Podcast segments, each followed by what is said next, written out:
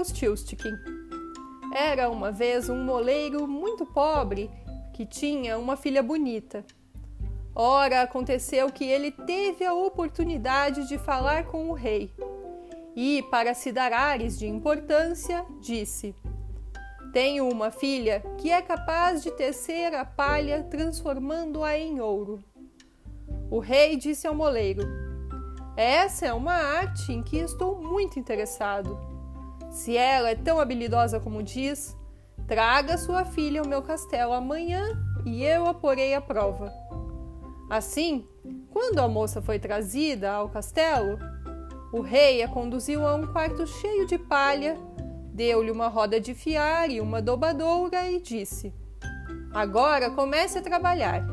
E se entre hoje à noite e amanhã de manhã você não tiver tecido ouro com essa palha, morrerá. Em seguida, trancou cuidadosamente a porta do quarto e deixou-a sozinha.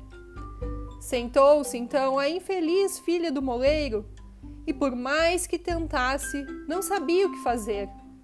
Não tinha a menor ideia de como fiar ouro com aquela palha e foi ficando cada vez mais aflita, até que por fim começou a chorar.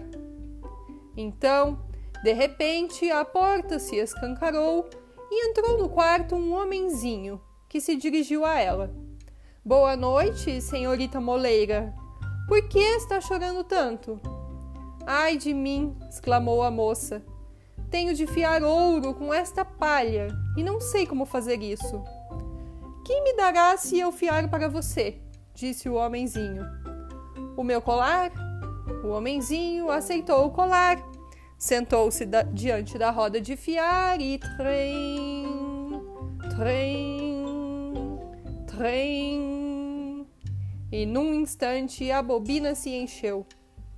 Ele trocou a bobina e trem, trem, trem com três giros, encheu a segunda também.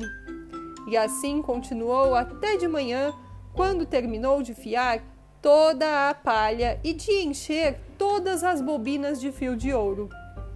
Logo depois do amanhecer, o rei entrou e, quando viu o ouro, ficou muito espantado e satisfeito. Mas sua cabeça apenas se tornou mais avarenta.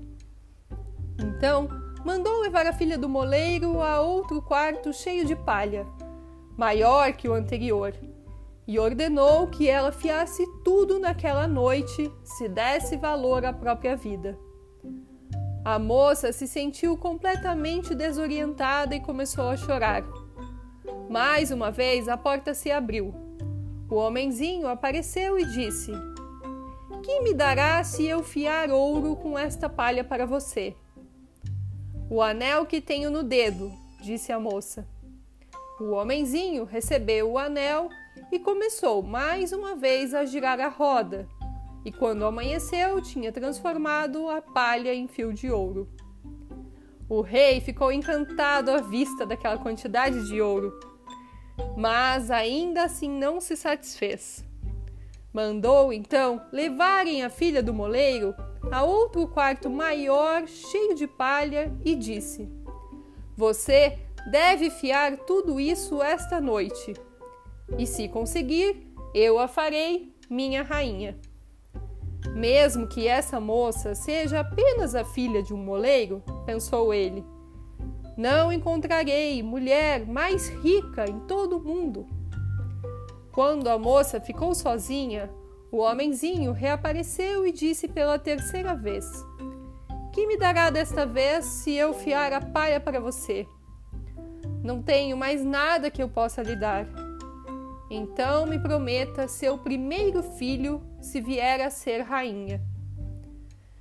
Quem sabe o que pode acontecer? pensou a filha do moleiro, pois não via nenhum outro modo de sair desse apuro. Então prometeu ao homenzinho o que exigia. E em troca, ele, mais uma vez, fiou o ouro com a palha. Quando o rei veio pela manhã e encontrou tudo como queria, celebrou o seu casamento com a moça. A filha do moleiro se tornou rainha. Passado mais ou menos um ano, nasceu uma bela criança. Mas a rainha esquecera completamente o homenzinho. De repente, ele apareceu em seu quarto e disse: Agora entregue-me o que me prometeu. A rainha ficou aterrorizada e ofereceu ao homenzinho toda a riqueza do reino se a deixasse conservar a criança. Mas ele respondeu: Não, eu prefiro ter um ser vivo do que todos os tesouros do mundo. Então a rainha começou a gemer e a chorar de tal maneira que o homenzinho se compadeceu. Vou lhe dar três dias, disse ele. E se nesse período a senhora descobrir o meu nome, poderá conservar a criança. Então, durante a noite, a rainha procurou lembrar todos os nomes que já ouvira e mandou um mensageiro percorrer o país para indagar em toda parte que outros nomes haveria.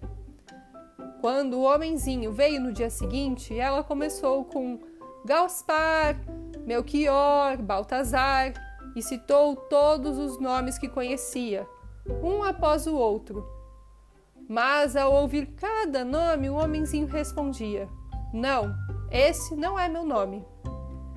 No segundo dia, ela mandou indagar em toda a vizinhança os nomes dos moradores e recitou para o homenzinho todos os nomes mais esquisitos e raros. Talvez o seu nome seja Costelinha, Cambito ou Aranhoso. Mas todas as vezes a resposta era: Não, esse não é meu nome. No terceiro dia, o mensageiro voltou dizendo que não conseguira encontrar nenhum nome novo mas que ao virar uma trilha na mata, em uma alta montanha onde a raposa dá boa noite à lebre, ele vira uma casinha, e diante dela uma fogueira, e em volta dela um homenzinho indescritivelmente ridículo que dava saltos e pulava em um pé só enquanto cantava. Hoje asso meu pão, amanhã faço cerveja, depois terei o filho do rei. Ah, que sorte! Que nenhum vivente saiba que me chamo Rumpelstiltskin. He, he, he! Vocês podem bem imaginar a alegria da rainha quando ouviu esse nome. E mais tarde, quando o homenzinho entrou e perguntou: Agora, majestade, qual é o meu nome?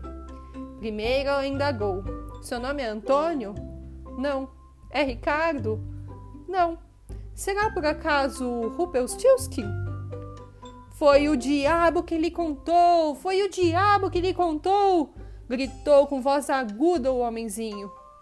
E em uma explosão de raiva bateu e sapateou no chão com tanta força que afundou o corpo até a cintura. Então, no auge da emoção, ele agarrou sua perna esquerda com as duas mãos e se rasgou em pedaços.